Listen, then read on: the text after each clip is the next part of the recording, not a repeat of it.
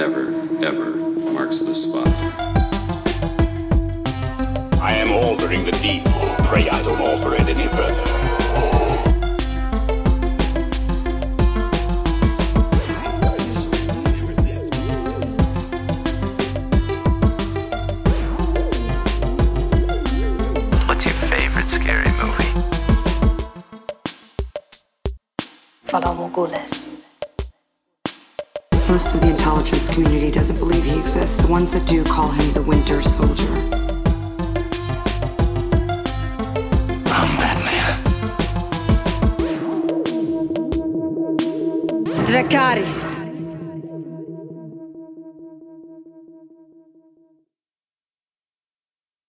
Everyone, and welcome to this week's episode of the Top 5 Report, the podcast that knows the answer is 101010, and that is, well, truth. My name is Drew. I'll be your host for the evening. Along with me, as always, is my brother Peter. Hey, man. Howdy. Um, you know it's funny? Every time I say hi to you at the show, it always sounds like you're in school answering to uh, attendance. Well, yeah, and I said howdy this week, and that's actually because I'm not the normal Peter that usually joins you on the show. Uh, the CERN Hadron Collider was turned on this past weekend, and uh, I'm a, from a different dimension brought to you. brought to you by Ah. the CERN Hadron Collider. So there you go. You're not, you don't fall into the uh, fifth dimension nonsense like Mr. Mxyzptlk, do you? I mean, if I that would make for that would make for an interesting show. So. I think if I could have deciphered the uh, binary solo that you just spouted off, I probably could be from the fifth dimension, but I don't think I'm quite there yet. so All right. Well, sounds good to me. Um, well, hey, man, we got a lot to cover. Um, I thought news was going to be really, really light leading into the other day, and then it just Right. exploded. But it's all, when I say exploded, it's a lot of quick stuff. So maybe it is light. Who knows? Um, so let's get right into it, man. What are we watching, reading? What do we got? yeah, so that's actually not, or that's actually probably a good thing because my watching and reading's actually super light overall. Okay. Um, a couple of things I wanted to mention. Um, I did start watching uh, Bastard on Netflix, which is a new Oh, yeah. anime series, and um, this is a series. I'm about four episodes in, and I'm really torn on it so far because this is a series where the very first episode I feel like is one of my favorite things I've ever seen. Like it was just so much fun. It's got this really like self-aware um like kind of like role playing game setting to the whole thing. Um, a lot of the fight scenes and stuff uh, kind of really remind you of a, a D&D game as well as just how uh, certain things play out. Uh, the the series is also like super confident and it's very um, I mentioned this last week, but it's very there's a lot of sort of like heavy metal like Easter eggs and stuff in the show before watching it though i had no idea how over the top that was going to be. Like the main kingdom that the show takes place in is called metallicana and then there's also a kingdom they reference named uh, judas the kingdom of judas obviously a judas priest reference but it's just all over. Like the main character um dark or sorry the main character, um, yeah, Dark Schneider, who I'm pretty sure is uh, influenced by Dee Snider from Twisted Sister. He's a wizard, and a lot of his spells reference bands like Guns N' Roses or um, even more obscure things like Sodom and Venom and stuff like that. And it's one of those things where it's very over the top, but it's very self aware and confident. And it just seemed like so much fun. Like the first episode, I was just like, this is exactly what I want. It's so amazing. And uh, I'm still liking it, but the episodes that come right after that, in, unfortunately, in my case, kind of lean a little bit more. It's hard to say for our podcast, but they lean, lean a little bit more not safe for work, like a little more like erotically charged than I kind of was hoping, um, which is fine. But I think some of that, those aspects are a little bit more over the top. Um, so it's one of those things I'm still enjoying the series, but compared to it was kind of like the first episode felt like it was going in one direction that I was loving, and then the next three episodes went in a completely different direction that I didn't like as much, and I'm kind of just torn how I feel on it. But it is a short watch, so I'm gonna watch the. I'm probably gonna finish this and then uh, give you a more thorough review a little bit right. later on, if that makes sense. Um, yeah. let's see. Otherwise, um, I finished watching Stranger Things, and I'm hoping you did as well, I because I did. want to get into that. What's that? I did. Awesome. and I don't know if you want to jump into that now or later. Uh, Well, the only oh, keep we'll going. Stranger Things just a little bit because I just have a couple things to talk about, and then yeah. Okay, there's another uh, trailer I watched, which I'm pretty excited about. Um, but that's honestly it for me, and I don't know if you want to get into trailers yet either. Now, so, we'll save trailers for news because I'm pretty sure you and I watched the same trailer. sure um, thing. Um, so yeah, we'll talk about those in a little bit. Um, so my watching and reading, I am almost, I am, I just hit the 500s on Detective Comics. Uh, nice. Remember how I said I was trying to read all of Detective Comics from the very beginning of Batman's first appearance appearance to current because I wanted to be able to say that I've read every issue of Detective Comics. Well, there's like over a thousand at this point. Um, I actually don't know what the final number is. I'm not worried about it right now because I just hit the 500s. Um, and we're getting into the we're actually like into the Ra's al Ghul uh, era. Uh, Oh, which is cool. so like at least the introduction of that character and whatnot. And the books, it's really interesting because the there are storylines that are hitting the comics right now that we've seen modern retellings of in Mhm. Batman the Animated Series, Oh, cool. uh, which is kind of cool. Like when you get to the original tale of the Laughing Fish, uh, Mhm. the joke, the Joker fish thing, and you know that kind of stuff. And, like just little little bits like that. And I'm just like, yeah, dude, they totally did that on Batman Animated Series. You know what I mean? They took some of the best moments, like you know. yeah. There's some rough. There are some rough stories still, but um, it's just been a it's just been a really fun ride going through those. So anyway, um, I'm in the 500s. I got what 500 some more to go before I can say that I'm current. Um, but I look forward to getting there. So um, okay Nice. things that I've watched. Um, I've been keeping up with the Orville. Um, Orville is basically Star Trek, but it's done by Seth MacFarlane. Um, I know we've talked about it on the show before. It was originally on Fox. Fox got bought by Disney. Orville got moved to Hulu, still under Disney banner, and it's been revamped and it's called Orville New Horizons now. So you still want to watch the first two seasons from Fox. So uh, it's all on Hulu. You still want to watch those, but then going into this new season, it's like they really know what the show is now. Nice. They really have a flush flushing out to it. The episodes are full hours, and they feel like two hours. And the reason I say that is Is that good though? well, no, it's good because, and this is why it's good. It's be, it's good because it's they're so dense with the Okay. social commentary. The way they're written is they're incredibly dense and emotional, and you're just like, and the character moments and these morality tales they're telling, um, that you're just like you want it to keep going. And I'm checking the clock, going, oh, good, I still have 20 more minutes. Like, like they're like they so got me sucked in. Um, but the social commentary is incredible because they had an episode that social commentary in this one episode they covered election fraud, um, election fraud, fake news, and abortion rights. And you're Okay. just and like my brain was like on a social commentary level, I'm like, oh my god, this is incredible. And then then they you know and on top of that they're throwing in the big crazy space battles and you know that kind of thing and you're just like this Nice. is it's just really good writing. So what I'm gonna say is check this show out. Um, the Fox seasons, the two, the first two seasons were the ones on Fox. The show's good. I just feel like now that they're in like under this new direction of how they want the show to be, it's just a much more solid of a show, my opinion. But Nice. I've heard um I've heard like a lot of praise for the Orville. I haven't watched it myself, but I've heard even people say that like it started out as kind of like this goofy comedy show, and I'm Yeah. not sure if I'm assuming it still has those comedy elements, but.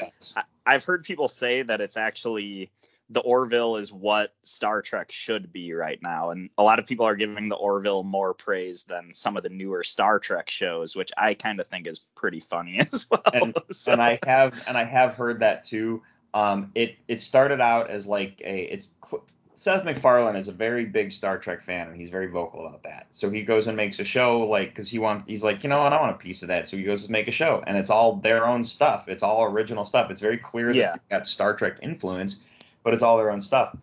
Um, yeah, there's definitely comic moments. It's Seth MacFarlane, but when they get to the serious stuff, they're telling like real morality tales, real social commentary, and it's awesome. It's really cool.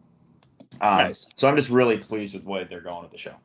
Um, I watched the movie The Lost City.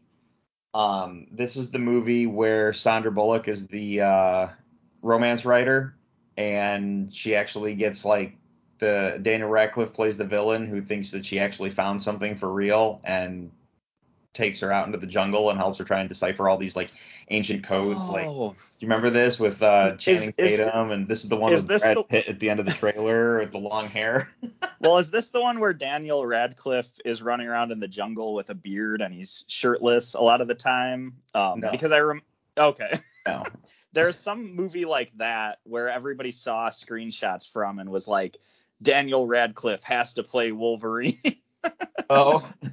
which I thought was interesting. So as soon as you said the description, that's what I thought this was. But No, no, I don't know if I'm familiar with this, but it kind of sounds like a fun movie. If you uh, go back into our, if you go back into our pod, podcast archive, you will find that I told you to watch this trailer.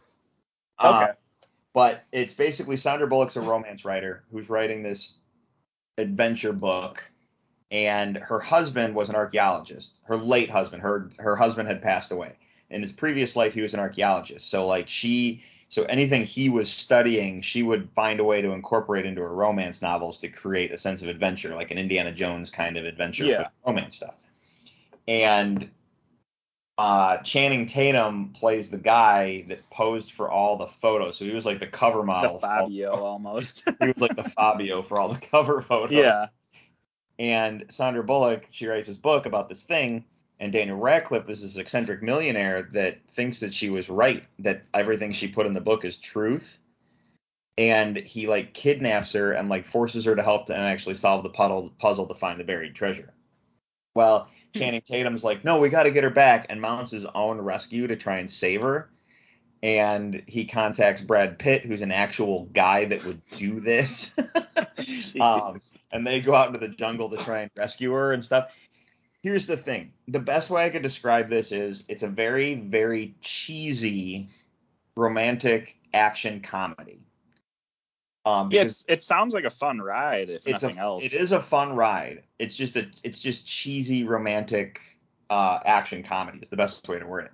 And um, uh, it reminded me a lot of a modern day Romancing the Stone. Okay. So if you've seen Romancing the Stone, it just I felt like it was a very modern day version of that.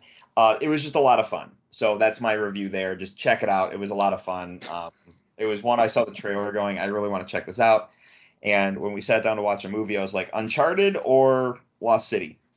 It, And- it's it sounds cr- well. Keep going. Sorry. Well, my kid really wants to watch Uncharted, but he was not in the mood for a movie. So I was like, all right, we'll save Uncharted and watch Lost City. I think it's funny that you brought up Uncharted because I don't know if this is just something I'm making up, but I thought uh, Channing Tatum was either signed on for an Uncharted film a long time ago, like before Tom Holland took up the role, or maybe he was just a fan cast for. Uh, is it Nathan Drake, the main character from Uncharted?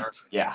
And, and I don't know if I don't know if Channing, Tate, Channing Tatum was signed on for that movie or if he was just a fan cast, but I I might be making this up, but I thought like he had some sort of connection to Un- Uncharted, which is kind of a funny meta sort of weird parallel with this new uh, Lost City movie that you're talking about. Um, check it, it. I'm just saying, check it out. It's a lot of fun.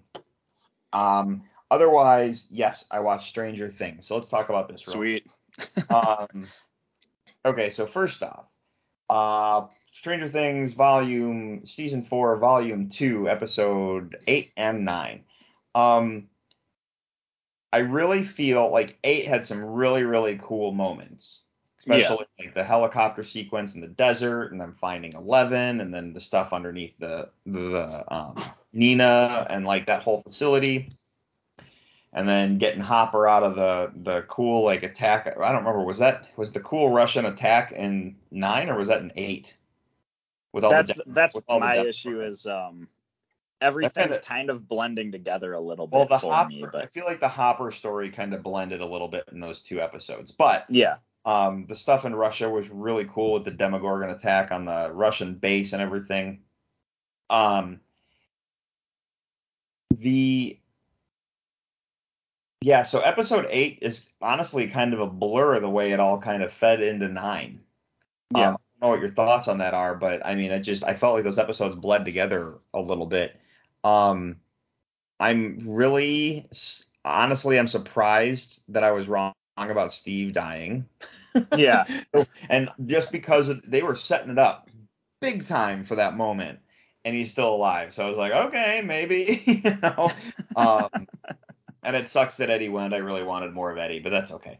Um, Max is Max dead? Is Max in a coma? Is Max still in the grip of Vecna? That is something I'm really curious about. Mm.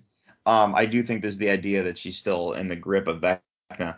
The fan theories online right now about Will being controlled by Vecna or still being attached to the Upside Down um, have been kind of interesting to see poking around online a little bit. Um, yeah, the season. I feel like the season. The one, my one complaint is I feel like when I got to the end of the episode nine, I felt it kind of. I know we're going into season five, five yeah. but I do feel like a lot of things got kind of wrapped up. Like I didn't okay. feel like they left a lot. I didn't feel like they left a lot hanging. Um, but things I, got wrapped up. I feel like a little bit in certain in certain aspects. But go ahead. No, I think you're right. I think what's left hanging is the um, upside down and um, what's going to happen with that. The upside down obviously has a new connection to the real world. Um, it seems that there's a major breach, and uh, those two worlds are very major, connected. Major breach is a uh, understatement here, but yeah. Um, I'm just kind of spitballing and trying to come up with a way to describe it, but you know what I mean. But it's just kind of, I feel like that's the major loose thread. You're right. And a lot of it, you know, you've got the main gang back together again and stuff. And there is a lot of, uh, there's not a lot to tie up, and so it will be interesting to see how the next uh, season moves forward. Um, I'm glad you mentioned fan theories because I'm seeing theories all over the place. Um, I too, obviously, I've been talking about how I thought Eddie was such a cool character on this podcast for weeks, to be honest, and like I am I am to see him go or sad to see him go. I have seen like a cool fan theory that I guess in uh Dungeons and Dragons, I guess Vecna's right hand man is a uh, vampire, and uh, mm. that right hand man uh, ends up betraying Vecna or whatever from the uh, campaign that he's from. So a lot of people are speculating that Eddie's going to be brought back as that right hand man, which I think seems pretty badass. like he had a really metal way to go out. I was just gonna like say it seems more metal, metal way to. yeah it seems kind of yeah. metal to bring him back. So mm-hmm, absolutely, and then the same things that you mentioned with Max and Will. Like I feel like once a character has a connection to the Upside Down, um, that connection doesn't go away. And uh, relating back to uh, Steve uh, Har- Harrington and how he was bitten by one of Vecna's bats, as well as breathing in a lot of the upside down dust or matter or whatever you want to call it. Maybe there's going to be more to come of that uh, that could be pretty interesting this next season. But uh, no, I loved this season. I do kind of like, I felt like the last two episodes, like I feel like the first seven episodes I was so hyped on, and the last two I don't know if they went too fast or if they blurred together or I felt like a little bit underwhelmed by them, but I think it's because in the first seven episodes, so many new things were revealed and stuff. And then it came to the end, we were kind of just watching everything play out. But I still think this is a great show. And uh, season four was probably my second favorite season. I feel like everybody's saying this, but next to season one, like this is the second best season of Stranger Things there's been. So I'm wholeheartedly like really satisfied about this this last season we got. yeah, same. Um, it's interesting that you bring up uh, the length of the season and stuff like that, or the length of the show episodes and that kind of thing. Um, they've the Duffer Brothers specifically said the Stranger Things season five won't be the length of season four. So Right. it makes me wonder if we're gonna get either. I feel like we're gonna get a shorter number of episodes, so like from like nine to maybe six or seven, but longer episodes. Um, they said Yeah. that the series finale will be over two hours, which is great. But the reason they said it won't be a shorter season is because there won't be any character development. They won't have to do any character setup. And I don't want to compare Stranger Things to Game of Thrones, but in the grand scheme of things, by the time you get to that final season, there is no more character development. Yeah. You know what I mean? And maybe when people complain about Game of Thrones, they don't aren't thinking about that, and you know what I mean? I don't know. Um, but I just thought that was interesting that they're like, yeah, we're gonna do a shorter season because we could everything's now like, you know, we don't have to do any character development anymore. And I'm like, that's a good point. Like we know everything we need to know going into this final battle or whatever if you want to call it. So right on and that's an interesting way to look at it um and i don't know how much um more you have to say on this season besides what we've said i did see one other cool fan theory that i wanted to touch on because Sure. somebody it was actually a tiktok that my wife showed me but it was somebody saying that Stranger Things has been like Dungeons and Dragons obviously has such a big influence on the show and every season there's been the main villain. So you had like the Demogorgon and then you Yep. had the Mind Flayer Flayer and now we have Vecna and it's all been Dungeons and Dragons references. And somebody was like I'm pretty sure in the last season there's going to be a dragon because how could you have a show that's so closely tied to Dungeons and Dragons and not have a giant dragon monster that they have to fight at the end? And I was just like, you know, I really hope they do that, and that sounds badass. So, Well, not only that, but that shadow, whatever monster Yeah. it is, what if the dragon comes out of that? We're just seeing like the shit. right on. You know what I mean? And then this comes all the way back to my theory: the boys are just sitting around a table playing Dungeons and Dragons. Right on. Just, Yeah. You know, if I'm wrong, I'm wrong. If I just called it, sorry, I spoiled it for you. And the same time, hey, that's awesome. But I just think it'd be like, I mean, and maybe that's not the best way to end a show like this, but I think it'd be cool. So Yeah.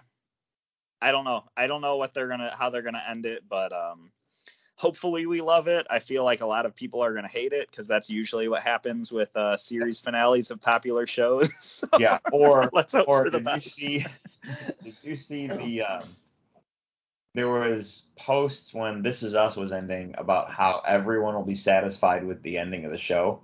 Not only did we not hear anything about anyone complaining or we didn't hear any complaining and we didn't hear any satisfaction stuff. I really feel like it was just like ev- the show ended and everyone just kind of forgot that it ended. it ended. No one seemed to notice. Like you know, I don't know. Interesting. yeah. At any rate, um, I don't really have much else to say on it either because, like, after seeing that giant rift through the thing, you're just like, okay, that new that super gate, if you will. It's like, all right, things are about to get real. I can't wait to see. Yeah, absolutely. Um, but it makes me wonder: Are we gonna pick up right where they left off with the gate like that, or are we gonna pick up with the upside down in full swing season five? Do you know? What I mean? That's Uh, really interesting because there usually is a time gap, like, Like every almost- season. almost in a Walking Dead kind of a sense, where like you're just Yeah. like three months in and like the world has gone to complete upside down nonsense, and there's Demogorgons and bats and monsters, and like people are like now in like this Mad Max um setting where like it's just clear super post apocalyptic craziness, you know. So That is, yeah, that's kind of blowing my mind thinking about that. Who knows? um, right, exactly. So, I mean, we could be on this all night if we don't stop us. So, um, but yeah, like let's see what happens. I mean, like I said, if they, a lot, I think what what could happen is, is a lot of the fan theories could be blown completely out the water if they jump right into the upside down nonsense and they don't even give you time to breathe and process what happened. Um, because that could be that could very well be what's going to happen. Um, Yeah. Or they pick up right where they left off, and we learn about all this stuff, and creatures are coming through and attacking houses, and we do need to get a little catch up with the kids and the parents, I think, because um, the parents learned about how their kids are like in this cult, which isn't really a cult because I think the parents are smart enough to know no, they're just playing a board game. What do you what's wrong you? Yeah. And I and I honestly because the show is dealing with the whole satanic panic thing from the 80s, Yeah. I really think the parents of those kids need to be the smart ones to say it's just a board game. Yeah. Like I, I really do because they because all the D and D praise from the beginning of the show up until this season when you started dealing with the satanic panic stuff, the looks the parents gave each other in a couple of those episodes, like this ain't a cult. What are you guys talking about? You know what I mean? Like, so the problem is the problem is they were chasing around this in quotes like cult that they thought that uh, some of the high school kids were in and then all of a sudden from one of the parents perspectives a gateway to hell has been opened in their hometown so i don't think that the satanic panic is going to uh, calm down anytime soon Oh, I don't think it's going to calm down. I don't think it's going to calm down. But when you look at like Mike's parents, the way they looked at each other, it's like my kids wrapped up in what? Hold on, this is just a board game. You know what I mean? right on yeah That's- Gave each other. And that's why I want it's the parents of the boys, just them. The rest of the town, it doesn't matter. But those parents of the boys need to be very like, no, it's just a board game. What's wrong with you people? You know what I mean? So Yeah, I, I agree with that, but I could still, I kind of still hope that uh, Michael's dad is still just wrong about everything because he cracks me up because of how clueless and uh, kind of Sure. lazy he is about everything. Sure. So, Well, hey, let's move on. The other thing that I watched, and I'm pretty sure you did too, was the Clerks 3 trailer. yeah, Yeah. so you, if we if we thought Jay and Silent Bob reboot was meta, this is meta in a big way. absolutely. Um, this is Kevin Smith telling. Now he talked on he talked on one of his podcasts about the exact plot of Clerks 3 about him it's about him having the heart attack and then making the movie that he made a long time ago. So you're basically getting it's almost like getting to watch the behind the scenes of the original clerks filming through Yeah. the eyes of the characters of clerks. Yeah, um so but it was great like seeing the nods where they're like we should talk about the whole death star contractors thing that you know you and i used to argue about. Like that's so funny because it's you know that's straight from the first movie and then he makes the disney joke. Um but seeing the black and white footage um the one call out from the trailer that really caught me was kevin smith really did film an extra scene where dante got shot at the end and he cut it from the film so that never got released and in Oh, the okay. trailer in the trailer randall talks about us he's like what when dante freaks out about the scene because he's like no this is where you get shot at the end. He's like i'm not coming to work and dying here. Um or something in the trailer something to that effect. But i thought that was really cool that they put that in because kevin smith really did write a scene where dante died and they cut it from the movie. That's Uh, crazy. so what do you think of the trailer? I it was awesome. You just like what you just said. I actually I might have heard that at one point, but I totally forgot about it if I did. So I'm just thinking like we wouldn't have gotten this trailer or Clerks 2 if that ever happened, you know, if Dante died at the end. But uh no, I think this trailer looks great. Um it's kind of hard to know what to say cuz um you did really sum it up. It's it is a really meta kind of weird fictional retelling of like the story of the original Clerks or the making of the story of the original Clerks movie. But uh, I think it's interesting. Um, Kevin Smith has always talked about how Dante is more or less based after him when he used to work at the Quick Stop, and uh, Randall is actually based uh, more on Bryan Johnson from Comic Book Men, who used to work with Kevin Smith, and so Clerks 3 kind of reverses the roles where it's uh it's almost like a fictional story if like Bryan Johnson was the one to make the original Clerks but uh no this looks hilarious it looks like compared to the first Clerks movie like Jay and Silent Bob obviously had a big part in Clerks 2 but in the first movie I feel like they were more just kind of like side or background characters and it's it's always fun to see them have more of a uh, more of the spotlight. It seems like they've got like a ton of talking lines and parts in this movie. Um, also, I think it's funny. Um, is it Elias from Clerks 2, the uh, the guy who was like who they worked with, who was like hardcore Christian and stuff. It's kind of funny because it looks like he's like a goth kid now, which is pretty amusing because he like follows that sort of trend. I don't know if you've had any of those like friends from grade school or high, high school who were like just their family was super hardcore Christian and then as soon as they were out on their own they went like completely the opposite way like just really dark Yep. and satanic and stuff and Elias just totally fits into that trend which I thought was pretty hilarious but um yeah I don't know. I'm excited about this one. I don't know. I'm trying to think of other specifics to point out. I've already watched the trailer twice but yeah I don't know I watched it cool. twice. I watched it once on my phone, and then I got home and I watched it on a larger screen because I wanted to Yeah. sink into it. But yeah, the uh, I I'm just really I was excited when he said he was doing it. I've been excited through like all the building up and listening to him on talk about it on, on his podcast. But um, yeah, mine I'll be there. And I had to wait on Jay and Silent Bob reboot because of the way they did their release with the select theaters, like, traveling around and oh stuff. yeah I hope that this one goes straight theater, and it seems that way.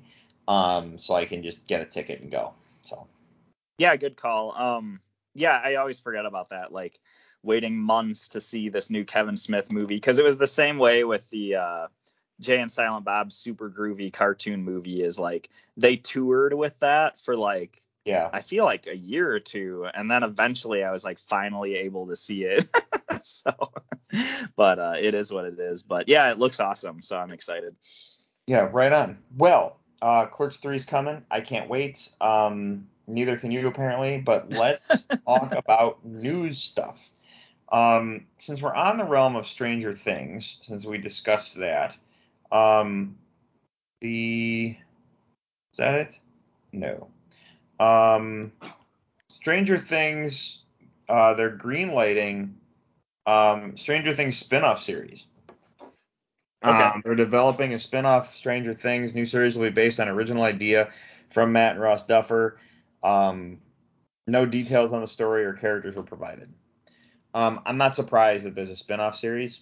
Um, hopefully it's good. Hopefully it's hopefully it expounds the story, but I also don't want them to jam it down our throats. So give us a little bit of a breather after after the finale before you jump down another series. yeah, good call. um, you know, like I feel like I feel like the weight we had right now from Game of Thrones to House of the Dragon is like the perfect breather in my opinion. Um, it was I feel like it was just enough time, especially for a show that's going to get a spinoff. Uh, you don't want to go too far away, but Yeah, absolutely.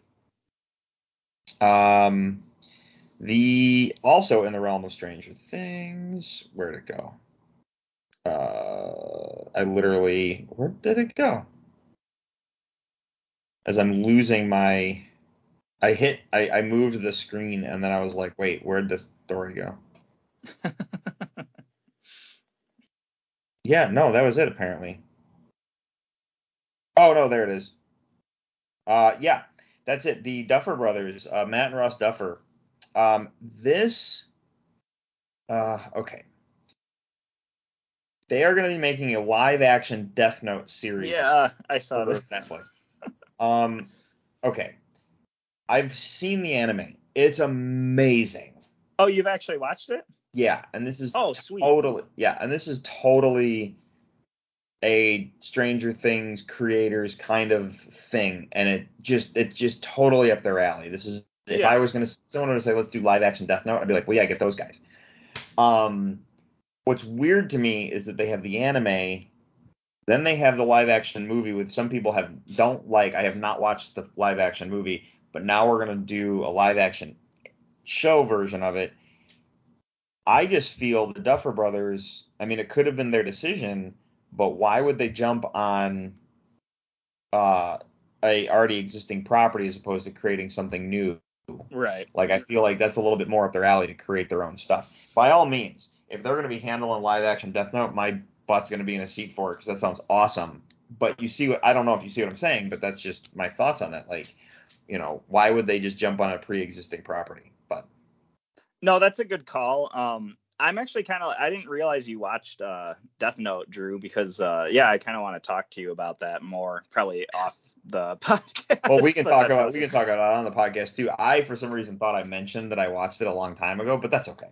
Oh, Uh, the amount of stuff that you and I talked about with things we watch, you know, it probably slipped cracks. because because Death Note's like probably one of my favorite animes I've ever seen. Like it's so good and it's so smart. But um, the movie. Okay, so now you have to watch the Netflix movie. Um, it is it is pretty gory, so so be warned about that. And it'll be interesting to see what you think because it's definitely a different thing than uh the actual Death Note anime. And a lot of the anime fans don't like the Netflix movie because it took a different direction and certain characters are really really different in the movie and stuff like that. Like the general story is the same for the most part, at least the premise, but it's still like a different thing. And I think that the Netflix movie is entertaining and I kind of like it as kind of a random horror movie, but as an anime adaptation it definitely misses the mark in a lot of ways if that makes sense. And I Oh. think that's kind of the thing where the Duffer brothers can come in and do an adaptation of Death Note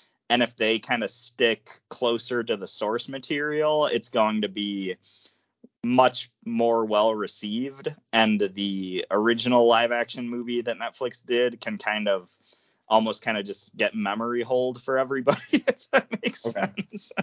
and Yeah. like I said it is it's not bad like it's a it's an enjoyable watch it just I think as an adaptation if you are just looking at it as an adaptation it does mix uh, miss the mark in certain ways so um yeah but I don't know I think this is awesome I think a lot of people have talked about um, Stranger Things having similarities to. I haven't watched it, but I know people say that Elfin Lead or Elfen Lied, the anime, um, obviously has a big influence on Stranger Things. I guess the character uh, Eleven is really similar to the main character from El- Elfen Lied, and then also like. Uh, if you watch Akira, I feel like there's a lot of similarities, and I feel like the Duffer Brothers probably do have a appreciation for anime, even though that's not necessarily the most obvious homages that they play to things, if that makes sense. So Yeah, yeah, absolutely. Well, we'll see. I'm gonna watch it, but I just right I, on. just- I was surprised because I was like, I feel like these guys are more of the make your own stuff as opposed to existing property stuff. And maybe it's maybe it's the sort of thing where it's like they just did Stranger Things. They just did, did this big epic original series, and uh, now they're going to do an Let's take a quick adaptation. yeah, Yeah. exactly. And then they'll come back to blow our minds with some other original concept a little bit later. Yeah. Well, let me blow your mind with this because in the world of Marvel, um, we have the Echo Show coming uh, for Disney Plus. Oh, right, right. I was very pleased to see this today. Daredevil stars Charlie Cox and Vincent D'Onofrio will be returning for Marvel's Echo. Perfect. Um, with the Echo series, I knew we were getting into Daredevil uh, area, and we have a new Daredevil show on the way. And Marvel's been great with crossovers, but this made me just excited to get to see those characters again, and it makes Echo shape up to be an even cooler show than it was. So, um, or at least in my mind that it was going to be. So I'm excited to see this. Um, I just wanted to bring that up and say, hey, breaking news, they're coming back. So we're going to get to see more Kingpin and Daredevil in the Echo show.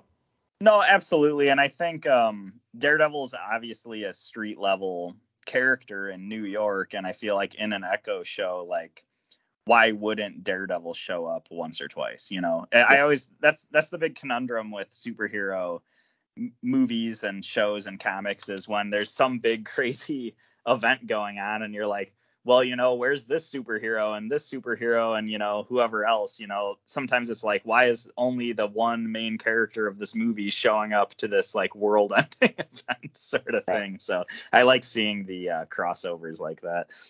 Um, and then in we got Thor coming out this weekend. Um, I have my ticket. Yes. I'm seeing it on Saturday. So I'm gonna hang up this. We're gonna put put pause. We're gonna finish recording tonight, and I'm gonna be my butt's gonna be in a seat Saturday morning. Nice. I'm really interested to see how this plays out because the premiere happened and I've seen some Marvel specific reviews that have been coming out saying it's one it's the best Thor film ever. But I saw some early critic opinions saying that this is the worst comic book movie since Batman and Robin. um oh man. now, here's what I'll say to that. I can't judge it until I've seen it. However, Marvel's had a really good run. And I'd like to think they're smart enough to not end up in the Batman Robin category. But there's also the issue that it's more of a when as opposed to if someone eventually is going to make a movie that falls into that category. So Right. this I mean this could be that for Marvel. I don't know. I'll see it Saturday and have a better review. I mean, we're it is we are going on 15 years of the MCU at this point. Yeah. Like I think Yeah, this would be the 14th year. So yeah, hopefully it's pretty good. But yeah, we'll see. Okay. see how it goes. yeah. Um, Thor 4 director changed Gorr's look to avoid Voldemort comparisons.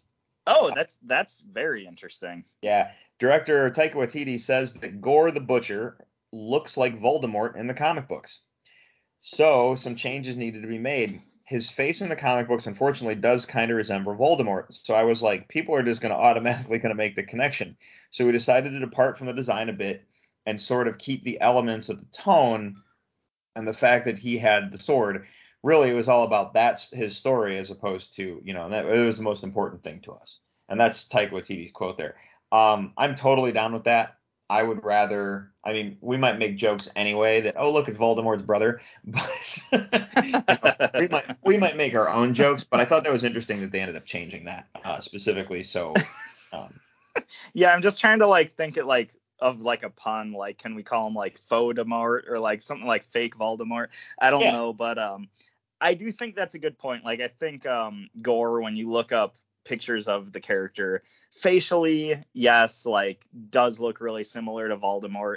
Part of me does feel like maybe that's just a cop out. Like maybe they could have kept the original design but just changed it up slightly. Like maybe he has a weird crease in the middle of his face that differentiates himself from Voldemort. But I do think that is an interesting point that I I didn't think of uh, when I first saw Christian Bale as Gorr. Like he does the face at least does look a lot like Voldemort. So that is a defense that I think is valid. So Well, what I love about the story is that it shows the point that there is adaptation from page to screen that sometimes has to be done. yes, Sometimes it doesn't work for certain reasons and you need to make adjustments. So when people whine and moan and complain, you can go, look, there is an adaptation process and some things have to be adjusted because it doesn't translate on it translates differently on the page compared to on the screen. When you're reading a comic book and you turn the page and that's how it is, well that's your acceptance and you're usually like, yeah, that's how it is. you know. So when you want them to recreate it on screen, yeah, you want it to be the comic book, but at the same time, you have to adjust for the fact that what's on that page might not work. So another just- thing I've heard another thing I've heard, and I can't remember who it was, but I read an interview with some director or something talking about how the average movie going audience actually is less accepting of like really weird, outlandish costumes and creatures and stuff compared to the average nerd or comic book fan. Like, you know, as nerds, we're like all for like weird looking Mm-hmm. Yeah. aliens and stuff, but the average movie goer, goer like all You the know- normies out there, doesn't necessarily accept and suspend their disbelief as much. And that does factor into character design in these movies. Right. So I had I had the I had a similar conversation with someone Ant Man was coming out because Yeah. they're like Ant Man, what are they just making this stuff up now? and my response to that was, your comment would be no different if Spider Man came second. right. And they're like, what do you mean? And I'm like, well, if Ant Man was the big popular one, and then they were coming out with the Spider Man movie, you'd be like, what? They have a Spider Man now? and they were just like, oh, that's a good point. Like, True. yeah. Anyway, um, in the realm of uh, casting and stuff, um, Taika Waititi is working on Thor: Love and Thunder with Natalie Portman, who plays Jane. Um, Natalie Portman, in a conversation with Taika Waititi, asked what he was doing after Thor, and he was talking to her about Star Wars. And this is this is the best story ever. Taika Waititi is talking to her about the Star Wars project he's working on, and he says, "Have you ever been? Have you ever thought about being in a Star Wars movie? I might want you to come join me." and Natalie Portman and Natalie Portman had to say, "Well, I was in Star Wars movies." Ultimately Taika Waititi forgot that Natalie Portman played Padme Amidala in this. in- Right. Um, that made me laugh so heartily it had to be talked about on the show. Um, all right, another another Marvel news. Moving on. Um, Taron Egerton says he's met with Marvel. He and he is hoping to be cast as Wolverine. Hmm. This um sounds great. Yeah. Um, and I'm totally behind it. I wonder if Taron Egerton met with Marvel, unsure of what he's possibly being asked to read for, and he's just hoping it's Wolverine. like, I wonder if he went in being told, "Hey, you're reading for Wolverine," or they were like, "Hey, Marvel wants to meet with you," um, and he's like, "Oh, they want me for Wolverine." I I like the idea of like they don't tell him who it is, but for some Yeah. reason his character is saying bub a lot, and there's a lot of snikt sound effects between the lines of dialogue and stuff, so he could just figure it out. Yeah. But uh, what I like about this story is he is somebody who is on nobody's short list to play Wolverine. I know. But when you hear it, you're like, yeah, I could see that. And that's, I think, the best kind of comic book casting you can have. It's like you don't expect them to be cast as that person, but they honestly fit the bill 100%. I feel Yeah. like um, I felt the same way with like Gal Gadot and uh, Henry Cavill, like when both of those uh, actors were announced for DC movies, like, oh, I wasn't really familiar with this person, but they seem like a great fit, and that's kind of the vibe I'm getting from this. So we'll Yeah. see how it goes. Yeah. Um, in terms of another char- another actress um, talking to Marvel, apparently Margot Robbie is in final talks for a major Marvel role. Oh man, This is rumor. This comes from Giant Freaking Robot, and um, they are correct on a lot of things. So whatever their sources are bringing them to this, Margot Robbie is in final talks for a Marvel major role. And as you read through the article, there's a lot of fluff about her being in Suicide Squad and all this other stuff and working, you know, with DC, blah blah blah. Um, the role that they are rumored to be talking to her about is Emma Frost, the White Queen. yes, And your voice that's goes, what I was. No, that's and that's the what way I was you said yes means time. you have you were already thinking that. yeah. And I'll tell you, um, it wasn't Christina Hendricks. It was uh, Jordan January Jones played Emma Frost in the X Men. Yeah. Not that nothing against her because I had no problem with who she was. Margot Robbie. Oh man, some of those like just some of the artist renditions of Emma Frost. I am totally this is perfect casting. Um, and that's just based on artist renditions. Forget the writing. Like, yeah, Margot Robbie, done. You know what I mean? That makes sense to me. No, absolutely. As soon as you started talking about it, um, yeah, that's the first character that I thought of. So I couldn't believe because I was gonna ask you like, who would you cast her as? But I was thinking Emma Frost the whole time. So that's really funny. Um, yeah, the the big takeaway from this, and it seems like it's rumored, but sounds like Marvel's working on a reboot of the X Men. So I think that's pretty exciting. I think I think we knew that, but I hear you. Um, okay. Um, hey, National Treasure. Remember that show was coming to Disney Plus? no, I'm sure we talked about it, but I don't remember it. Really? You don't remember that? So there's a National Treasure series coming to Disney Plus. It I, was pretty recently we talked about this, right? Um, I mean, it was probably in one of the D23 announcements when I said, "Hey, Okay. check it out, what's coming." Um, it's going to be titled "The Edge National Treasure: Edge of History." Sounds great. I'm in. That the idea of doing a National Treasure show just sounds like it, that sounds too good of an idea to not to pass up. No, yeah. So I'm not surprised it's coming. It just sounds cool. I'm in. Um, and I like the title. That's all there is. It's just that's all we got. And the dude who played Nicolas Cage's friend. If you remember, I Yeah. don't remember the actor's name, but that guy, he is reprising his role for the show. Um, Is Nicolas Cage coming back? I don't think so. I Oh, think they the, gotta the get act- I think the Cage, only like- actor returning is that guy. Weird. Okay.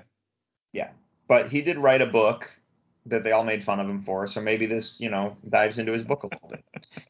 Nice. Uh, I did like that character and I like that actor a lot, but it's just like, man, you got to get Nicolas Cage back. I mean, what are you Yeah. doing? Um, we have a Godzilla vs. King Kong sequel. Sweet. Reportedly has a release date of March 15th, 2024. Um, Sweet. Yeah, the Ides of March. So uh, we'll be looking for that. Um, I wonder who they're gonna bring in this time, like any new monsters or something. That's Yeah, fun to think about. Um, rumor.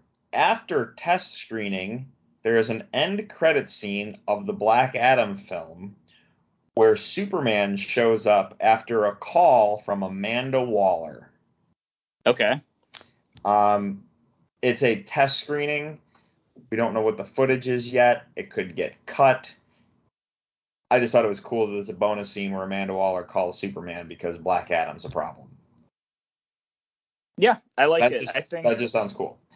Um, I feel like it's been so up in the air what's going on with Superman that could be a cool thing to point out the outlook of like what we're doing with what the DCU is going to do moving forward. So Um, and then Avatar news. James Cameron is got some quotes going on right now, and it sounds like he's getting mad at people who don't like Avatar. I Um, think I saw this as well. I don't have a problem with Avatar. So James Cameron, since clearly you're listening, I don't have a problem with it. I just I think my frustration is the fact that we waited so long to get an Avatar movie, and I don't think the world cares as much as you want them to. However, we are going to all be in our seats because we all want to see what's next. Um, but the thing I thought was funny is um, James Cameron doesn't want anyone whining about the length of the movie. Now, based on this quote, I'm willing to bet the movie is easily three hours long. However, I love this quote is so funny. He says, I don't want anyone whining about the length when they sit and binge watch TV for eight hours. I can almost write this part of the review. The agonizing long three hour movie. It's like, give me an effing break. I watched my kids sit and do a five one hour episodes in a row. Here's a big social paradigm shift that has to happen. It's okay to get up and go pee. it makes me laugh because people people complain about the length of movies all the time and then they sit on their couch and they watch five hours of television or they sit on the couch and will binge watch stranger things and sit there for 10 hours. It's whole that's that's really funny that he says it like that and it's something i don't think a lot of us thought about. And as much as you and i talk about the length of run times and things we don't talk about that.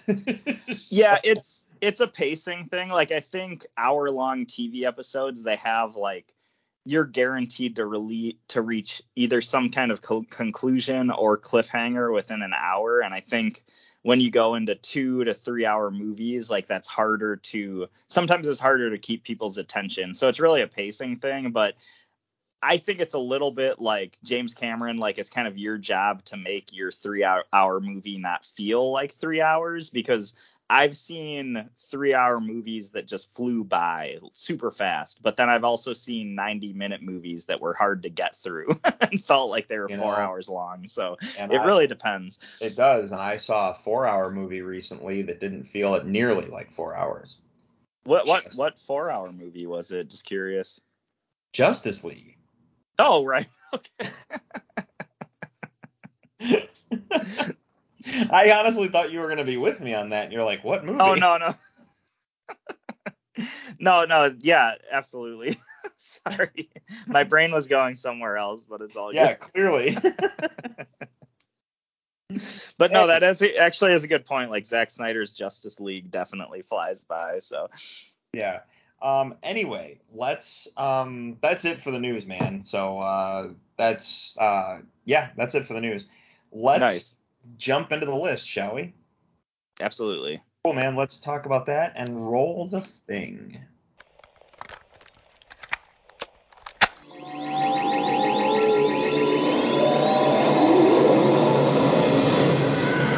And now for the top five. Right, Peter.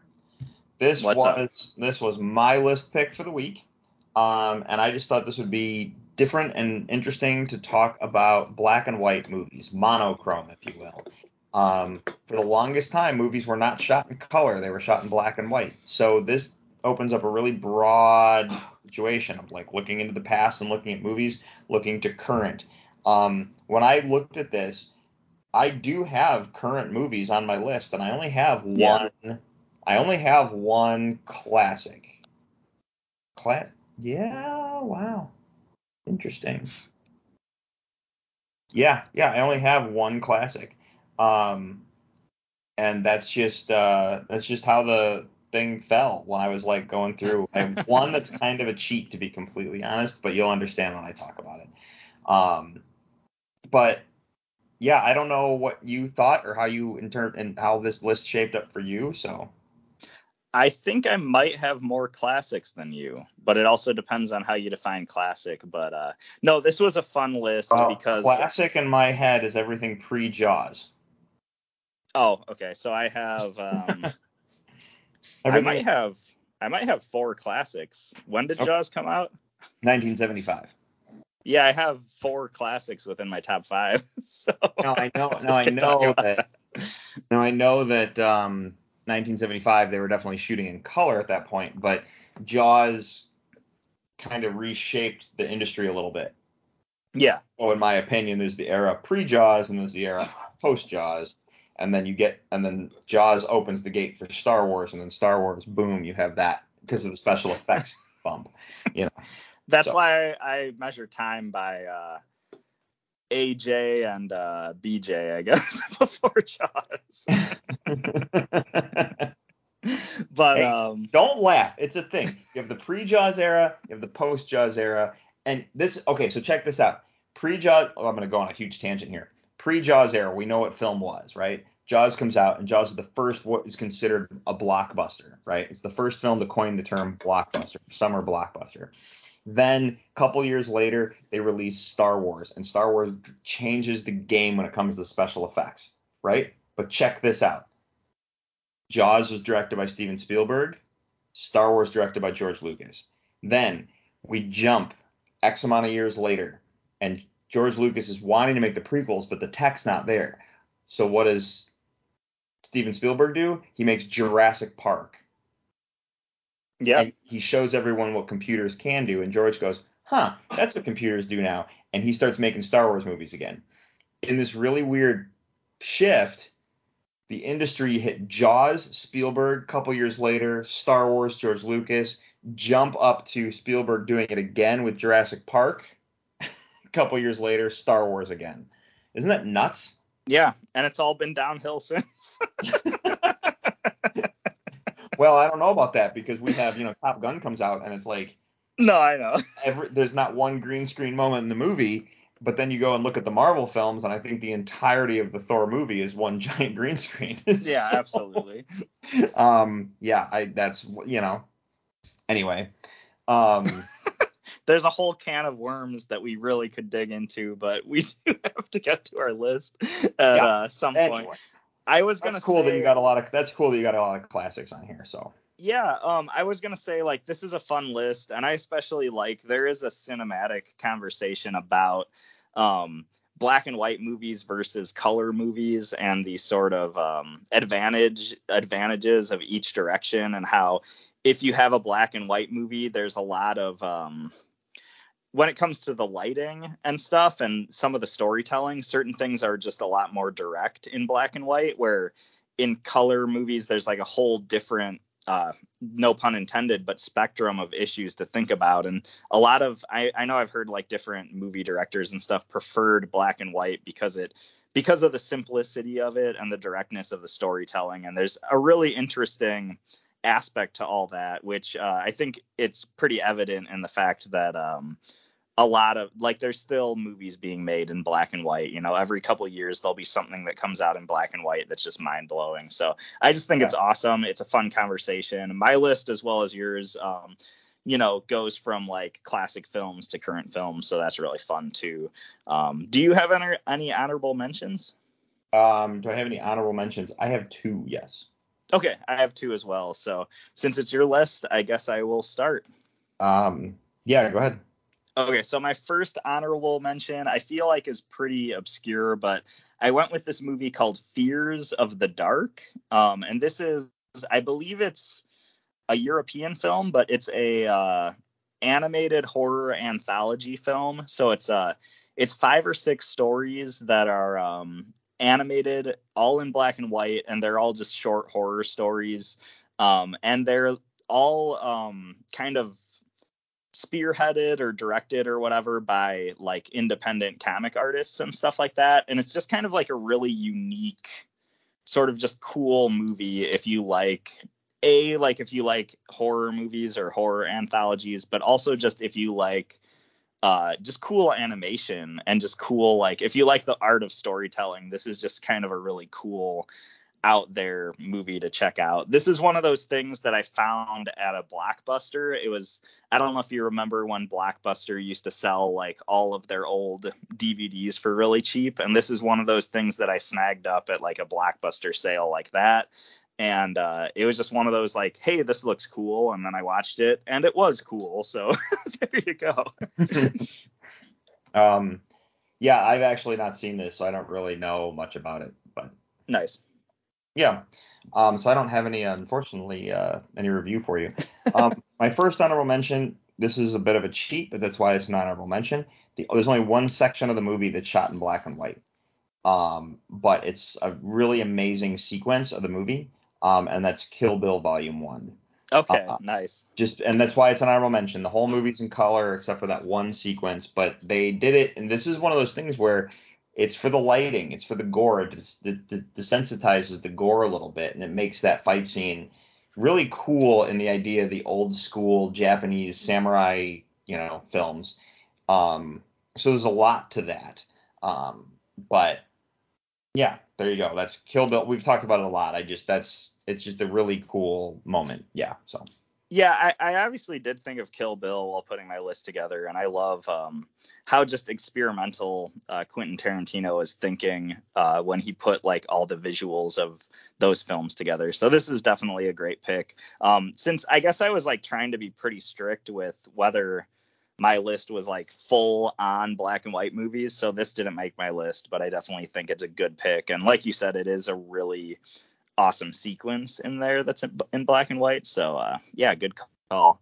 Yeah. Um, moving into my next pick or my next honorable mention, and this one I think is a bit of a cheat as well. I went with uh, Sin City, and that's just because like it is a black and white movie, but there are color elements, so it is a little bit blends a little bit like if you're going to be a purist you could say this doesn't count but uh, i totally think it does like they obviously were really thinking of black and white storytelling, especially the sort of indie comic black and white storytelling with this movie that the movie is obviously highly based on. so this movie is awesome. We've talked about it so much. I don't really know what more to say, but when it comes to black and white movies, and especially when it comes to that sort of composing a shot in a black and white sort of way, this might actually top my list as far as just like cool cinematics and like just the way they framed the shots. I think there's like visually there's a lot of just really awesome stuff in Sin City. So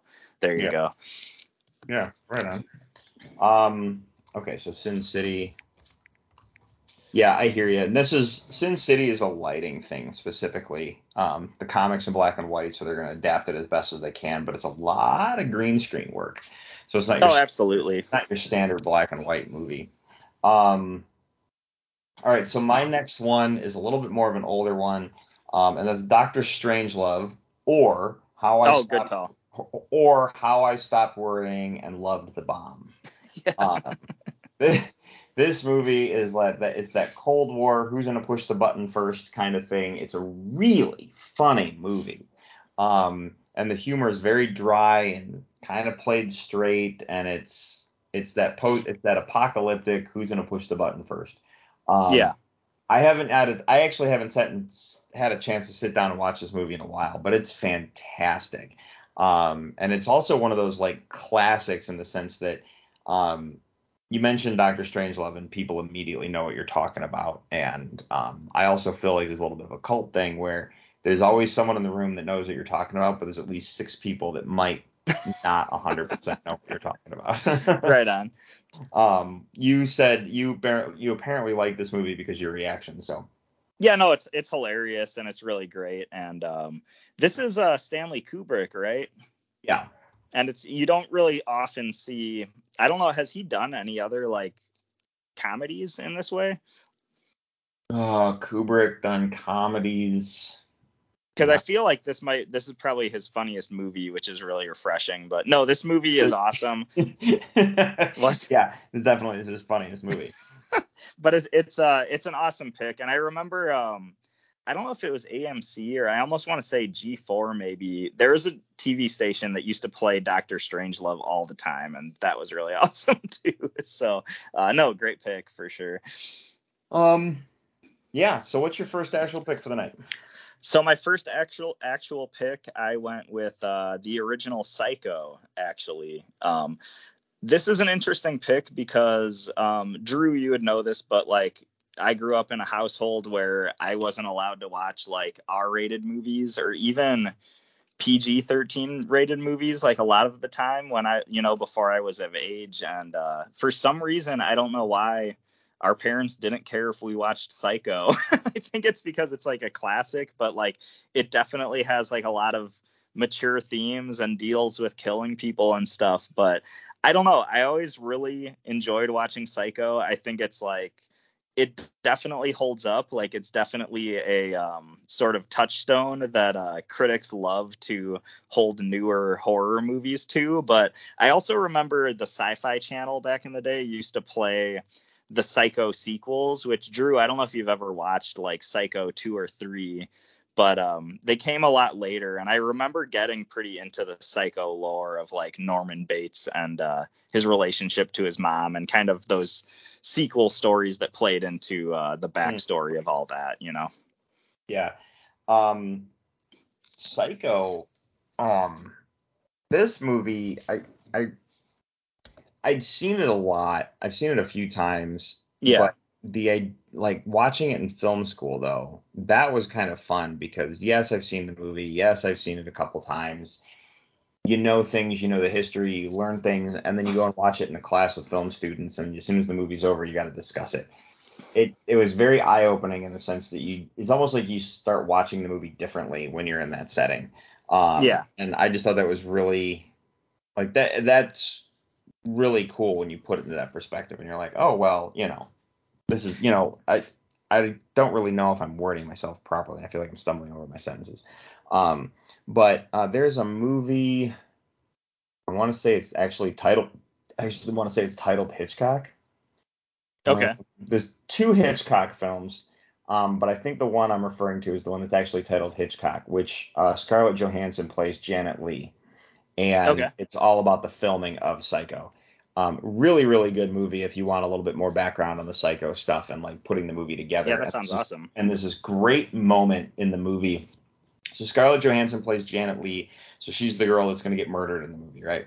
But the whole idea, the background of how he's like, you know, you have this acclaimed director and he wants to make this movie called Psycho, and the studio doesn't like the idea and all that stuff. So you get to see all the behind the scenes with that. But I love the. There's a great moment. It's probably my favorite moment in the movie where the audience is watching Psycho in the theater, and Hitchcock himself won't go into the theater. He's actually standing on the other side of the closed doors, just kind of listening and kind of pacing back and forth, and he hears the music, so he knows the shower scene's coming, and then the reaction from the audience.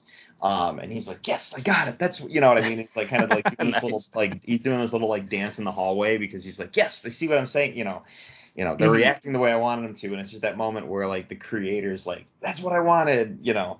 Um, yeah, that was all. Like I just really, I just really like that sequence. So Nice. Yeah, that actually sounds pretty cool. I might want to hunt that down later. So yeah, you might. I believe it's Psycho. I be, I'm sorry. I believe the movie Hitchcock. Hitchcock, but yeah. there's two different Hitchcock films.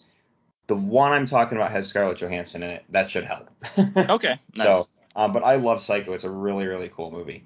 Um, I do think that that story got a little convoluted when you roll in like the television show and like the other movies and stuff like that. Like that that original one was such a classic. well, Um, the other movies I can say back when I was in grade school watching them on the Sci-Fi Channel were pretty badass. I don't know with I don't know how they hold up, but back in the day I thought they were awesome. Right. Well, um, yeah. So let's talk about one that does hold up big time, and I'm going to talk about this very, very briefly. Um, we've talked enough about the movie. We don't have to go any further with it. Um, but this is more the reason this makes my list is because it is a master class in lighting. This is a movie that if you want to know how to light properly, you do it like this. This movie was intended to be in black and white, but they forced the director to release it in color, but he gave us a black and white cut anyway, and I'm referring to Zack Snyder's Justice League. Um, Nice. It's it's a like aside from the movie being great, if you want to know how to light a scene, watch um, the black and white cut of Justice League. It's absolutely beautiful. And yeah, it's modern day film technique, so it's going to look better, obviously, but it is gorgeous when you look at how, like, just the cinematography and all that stuff in that black and white space.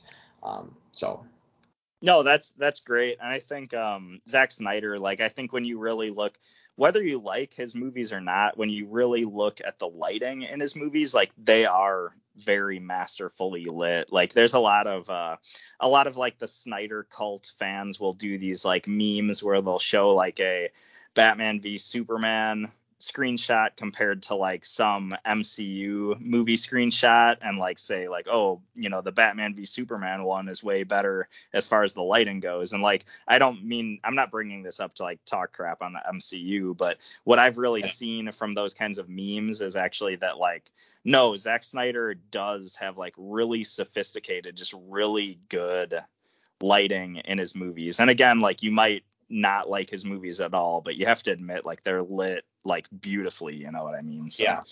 Yeah, yeah, yeah. Um, Anyway, um, what's your next pick of the night?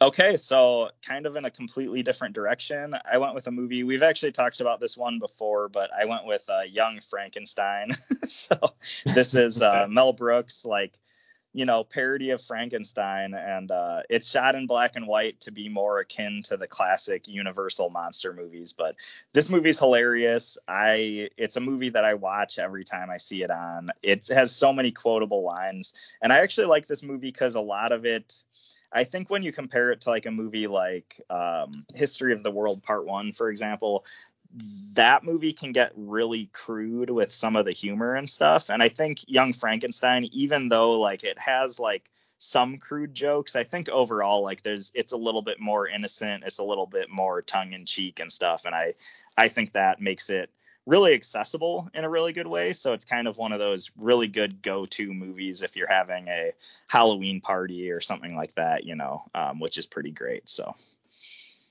Yeah, right on. Um, no, I Young Frankenstein. Um, there's just these. First, Mel Brooks is always great, but I'm thinking like there's so many great little bits with um, like the Igor Igor thing, and um, the lady's name that makes the horses.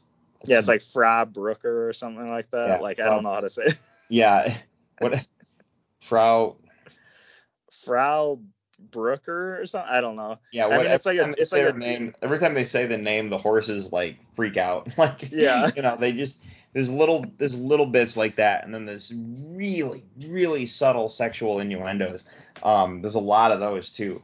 Um, and then the brain in the jar thing. Um, they just set the they set the state like it just sets it up so beautifully and like these tiny little like jokes that are just embedded in the thing that they're taking this horror element and telling a serious story and they're em- embedding these tiny little jokes so the subtleness and the humor just is layered just so nicely.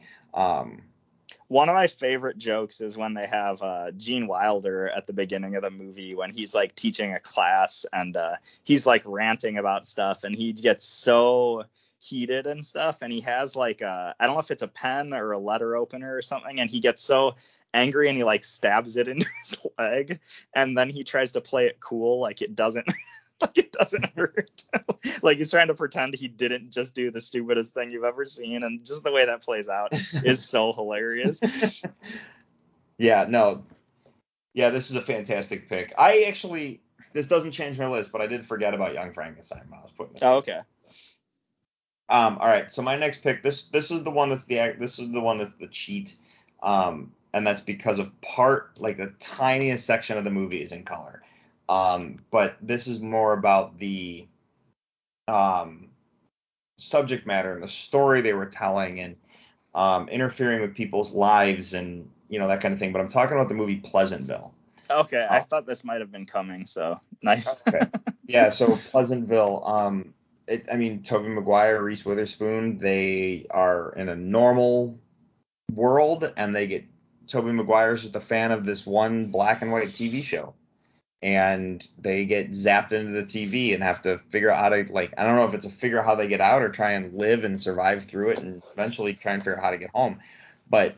They're in this TV show, and Tobey Maguire is like the expert because he's watched every episode 12 times, and um, he knows what episode they're in and all that stuff. But and Reese Witherspoon's just kind of along with him for the ride, trying to survive and figure it out. And they make changes, which Yeah. make- are the changes good or the changes bad? And it's the way the world evolves around them, and they start altering the lives of these characters and the perception of life itself. It's just really interesting. And then you get into this bizarre social commentary about racism in a really weird way because right.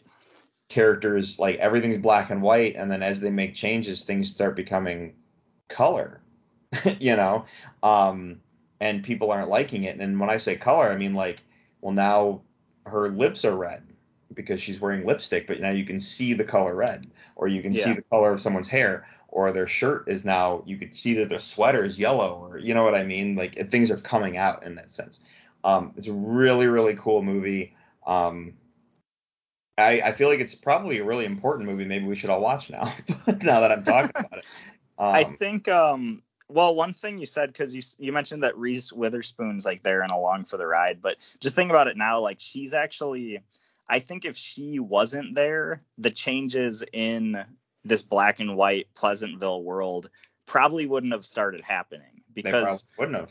Tobey Maguire's character, he knew the show like the back of his hand, and he would have just carried on and made sure that everything just went along purposely perfectly as it's supposed to in this world. But Reese Witherspoon was uh, the type of character who's going to live like a like her modern day normal teenage girl self would live in this world and that's when things start changing. So i think that's really interesting but uh pleasantville's awesome. This is actually on hulu right now i want to say. I was actually watching it a week or two ago but um no it's for it's list what's that and prep for the list.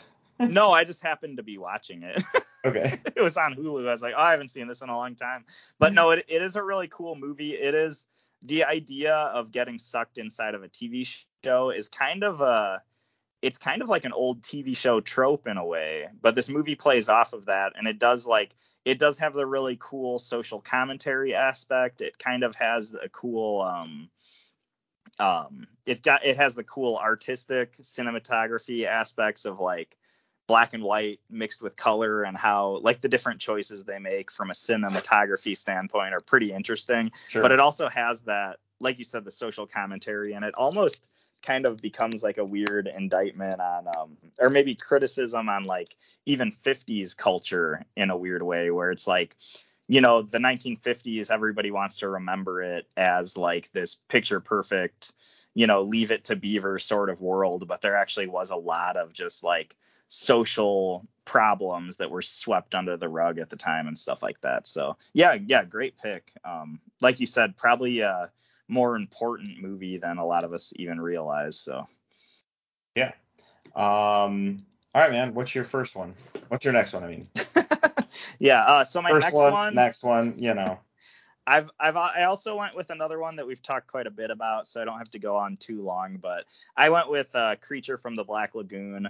Um, I really I really do like going back and watching the old Universal monster movies, but I think I like this one the best, and that's just because it has that whole adventure story aspect. Like it really does have that cool adventure story meets creature feature aspect. But speaking of creature features, I kind of feel like this movie is kind of after it came out, I feel like it was kind of the creature feature template moving forward. Like even if you think of more modern movies, like I almost feel like the movie Anaconda owes a lot to Creature from the Black Lagoon, for example, and stuff like that. But no, this movie's great. I think it has uh when you watch it, like some of the tropes in it seem really played out, but that's just again like because of how influential it actually is. And when you watch it, it does have like just some really cool classic uh shots and stuff like that when it comes to how to tell a uh, a horror story, you know. Um, and I mean, I've praised this movie before, so I've talked about how much I like the uh, the Gill Man suit. You know, the the creature suit from this movie is really good, and it actually kind of holds up in a way that like it doesn't look that unrealistic when you compare it to similar monster movies from the same time period. So, uh, yeah, Drew, I don't know if you have any thoughts on this. Like I said, we've talked about this one plenty of times before. Well, this one, this is a creature feature that I really, really like.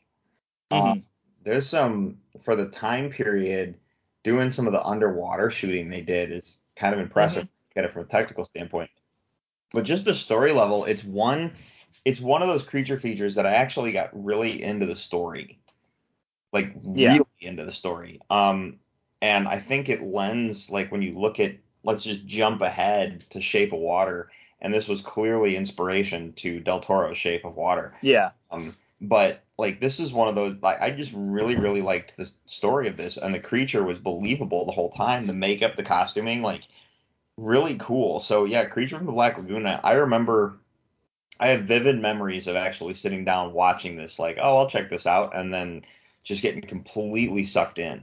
So Absolutely. yeah. I mean that's all I got right now. But yeah, Creature from the Black Yeah. Lagoon. um, so speaking of creature features, for my next pick, we're gonna be talking about Ed Wood. Um, oh, nice. I forgot about this one. This is a great movie though. This is uh, Tim Burton's Ed Wood, which it was shot in black and white specifically to tell this story, but it's about the director Ed Wood, who's considered the worst director in the history Mhm. of the, the industry. And um, Ed Wood's uh, Plan 9 from Outer Space is considered the worst film ever made in the history of the industry. But he did a lot of, but he did a lot of like creature feature stuff, like you know Frankenstein's and Dracula's, and just and he tried to do it as fast as possible, single takes only, that kind of thing. Um, so like we got to make it fast, we got to get it in. well, I'm just remembering. one take, and he'd be like, "We got it," and I'm like, "You sure you don't want to?" No, we got it. Like, I remember in the movie, um, like after every single take he would do, no matter what, he'd just be like, "It's perfect," and then just move on. And it's like it doesn't matter what went wrong, like it was just perfect in his eyes. Right. Um uh the movie is great and they do a lot of creature stuff when you get to see some of the old school like makeup and that kind of Mhm. stuff. Um so yeah, no, this is a really really cool movie. I haven't watched it in a while. Johnny Depp, Sarah Jessica Parker. Um this is a movie I have not watched this movie in a long time, but uh it's on my shelf. It's a collection completion kind of a thing for me. Um what uh, your thoughts on this? No, I this is a movie that a friend showed to me in college, and I just thought it was great. And it's one of those things that like, you know, this this movie would never have been made if it wasn't for the fact that just I have the feeling that Tim Burton just loves Ed Wood, and like Ed Wood's probably such a big influence on Tim Burton. Like, it's kind of weird that this movie ever got made, to be honest, because I think Tim Sure. Burton was just probably that much of a fanboy that he was just like, this is the movie that I want to make because this is one of my favorite directors, and we're just gonna do this. But it's it's a really good movie. yeah, uh, it's a it's a really good movie, and it's kind of like it's one of those things like Ed Wood is known as the worst director of all time, but it's a really endearing look on that director, and it really um it just gives you a lot of perspective on like I don't know I feel like the movie in a weird way is about the love of creating creating movies or just creating things in general you know and it really shows a really endearing look on the sort of passion and ambitions of uh, Ed Wood.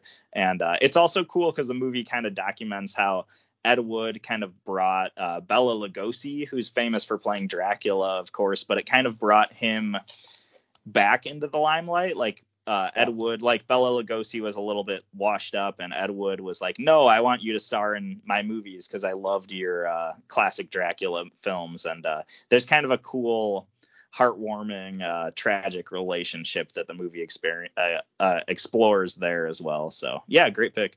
Yeah. Um. Yeah. All right, dude. What's your next one?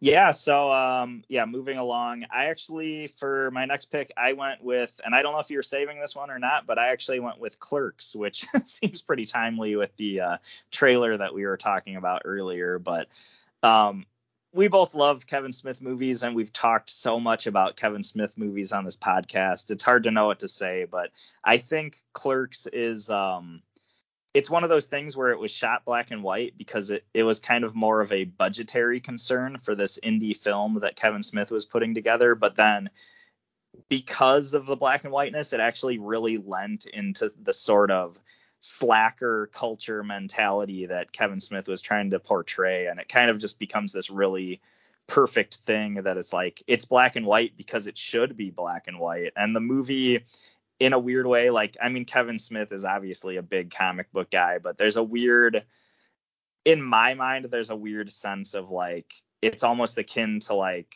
weird like independent black and white autobiographical comic books that are out there and stuff like that. There's some sort of uh, kinship between this movie and that sort of autobiographical in- indie comic spirit that's out there. But um, yeah, Drew, I don't know if you have any comments on Clerks. We've talked about this movie so much, but um, well, we matched. Nice. And it was funny because that was the next one I was going to bring up, regardless. Oh, awesome. Um, and yeah, we've talked about this movie a lot. It's phenomenal. It's great. Um, literally everything you just said.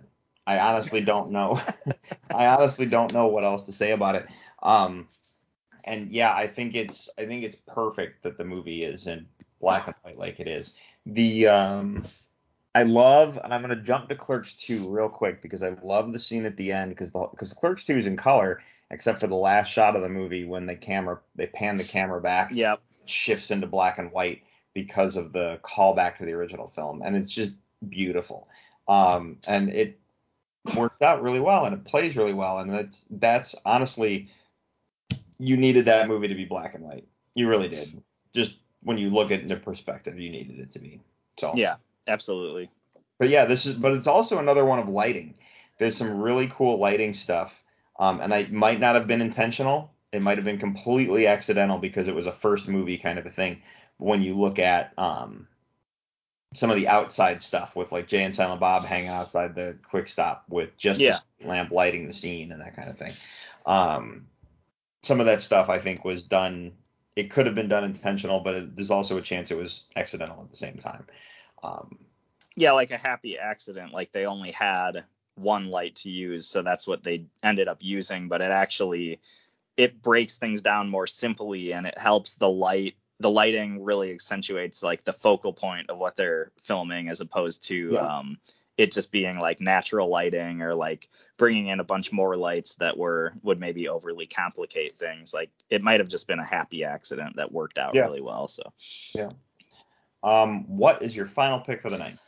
yeah my final pick for the night i actually don't know if we've talked about this one on the show before which is kind of surprising but i went with the 1968 film night of the living dead and Wow. uh, this is a movie that when it comes to zombie films this is definitely in my top five. This might this is probably within my top two or three. Like i think that this movie is great. I think it's one of those things that you watch it and it holds up so well. Like you don't it holds up better than you think when it comes to the storytelling when it comes to there's all these little bits where you hear like radio clips and stuff talking about where it's like a radio announcer talking about the the zombie outbreak and how you're supposed to kill the zombies and what's going on. And uh, the by the time you get to the end of the movie it leaves you with this really bleak sort of cliffhanger that has these really sort of cool apop- apocalyptic implications by the time you finish watching the film which i think is awesome. But when it comes to like this movie holding up like it's actually pretty gory and stuff. Like i think certain moments of the movie like the very first uh, zombie they show is kind of this weird looking guy in the graveyard at the beginning of the film and i feel like his makeup might look a little bit dated and stuff. But when it comes to uh, later on in the movie when everybody's at like this uh, farmhouse that they're staying in and um, there's like the house is surrounded by zombies there's a lot of parts like i remember there's this sequence where it shows a lot of the zombies eating human flesh and like the people inside are looking out the window and like freaking out and the flesh they're eating like it's kind of obviously different kinds of like animal meat but the fact that it's shot in black and white there's like that much more of a color filter that's eliminated where it makes it more believable that like oh no, the, they're actually literally eating human body parts. And when it comes to that scene, like you think of just how the gore from that actually holds up pretty well. Um, the Night of the Living Dead, like if you're into zombie movies, this is a must see. And I really think this isn't only like it's not the first zombie movie, so you can't say it's the one that started them all, but it did start the sort of newer George A. Romero inspired zombie horde type of movies. And I think this is just one that I love because you watch it and it just it's shocking how well it holds up with modern eyes, if that makes sense. So Yeah, and Yeah. this is where I feel like you're burying the lead just a little bit because Night of the Living Dead, yeah, it's not the first zombie movie, but it is the movie that made zombies a thing. no, it it's Like, kind it- of like yeah, yeah. it like it like basically made it put zombies on the map as a legitimate threat in the realm of science fiction horror fantasy stuff yeah. um and you're absolutely right it's a like this is a movie that holds up um the quibble i have with it is you don't the first few zombies you see you don't even really know that they're zombies it just like Yeah. the first zombie you see is just this weird guy that this lady's freaked out about and she doesn't you don't really understand why she's freaked out about it right away Yeah. you know? Yeah. Um, and that's until they start getting them into. They're, they're all like stuck in the house and they're trying to like trying to survive, and the zombies are trying to get in and everything. But it's this is the movie that made zombies what they are today. Like we wouldn't Yeah. have you wouldn't have Walking Dead if this didn't exist. Um, and all the other zombie movies, they all like it's all because of the George the George Romero um, movement, I guess you could say.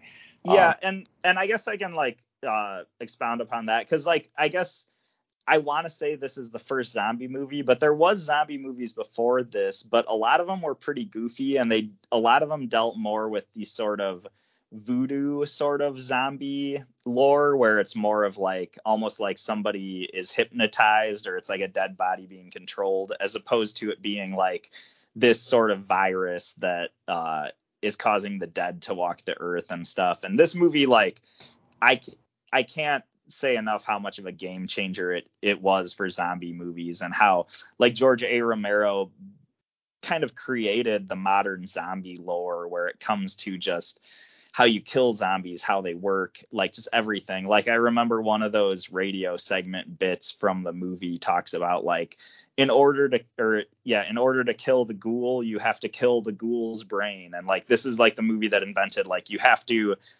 kill the zombie's brain to kill the zombie. And there's so many things from this one specific movie that we're still using as like the you know worldwide lore for uh, just zombie properties in general so it's just it was a game changer i didn't mean to like undermine that at all Oh no, I didn't think you did. I just was like, I feel like you're burying the lead, man. This is the best zombie movie.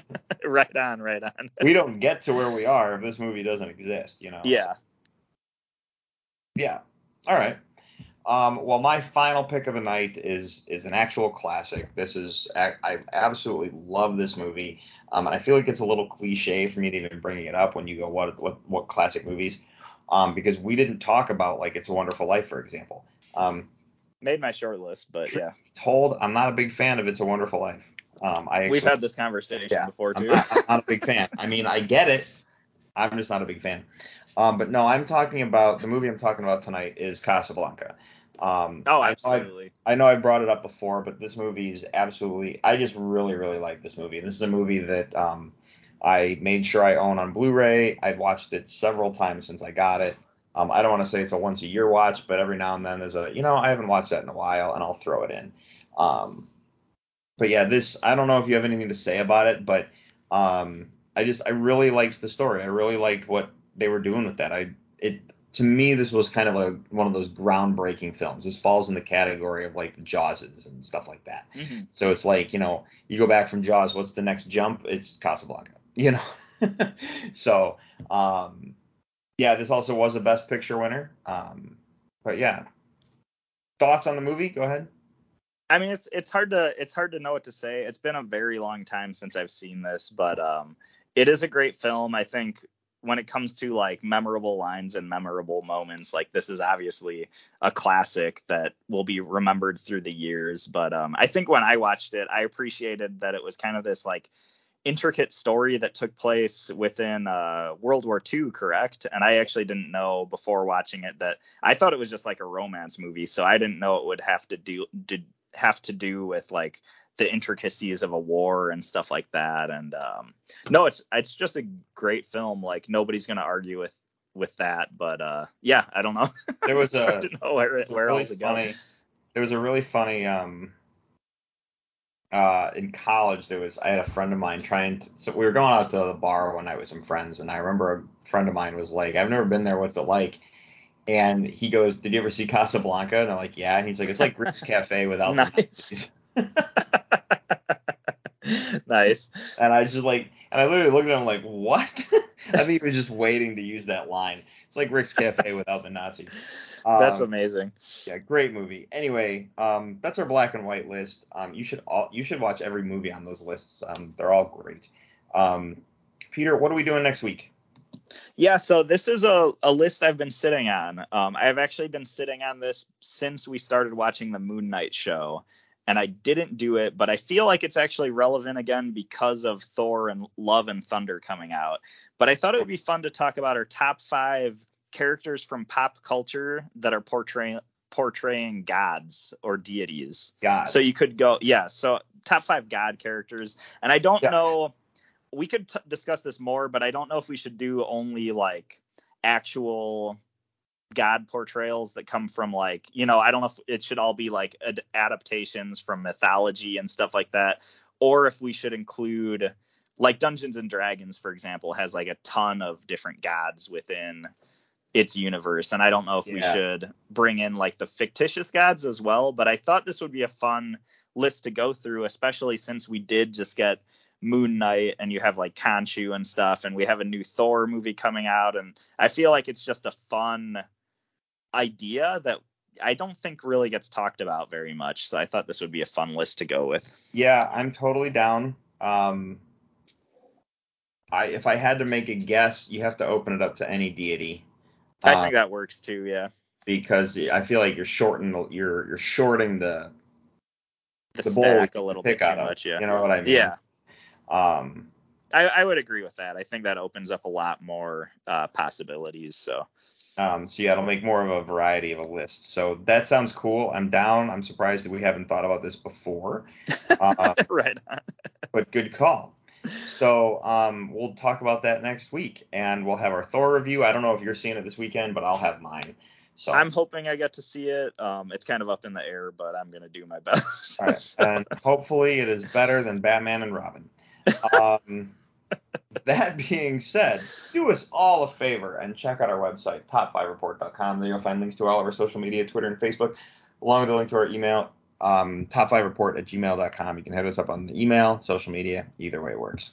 Um, we are on Google Play, iHeartRadio, Stitcher, Apple Podcasts. You can subscribe to us in those places. If you do, you will not miss a single episode. You can also leave us a review. We love those five stars, but we understand criticism because it helps us get better and it makes the words we say feel important. You can follow me personally on Twitter and Instagram at Drew3927. Uh, Peter, what about you? yeah, you can follow me on Twitter at Ninja Pierre, and that's where I'll be explaining how I missed the enchantment under the sea dance because I was busy watching the Pleasantville Marathon. um, so I, that's sad, but I get um, but I love the crossover. Anyways, nice. um, the top five report. I'm Drew. I'm Peter. And uh, we'll see you next week. Thanks for listening.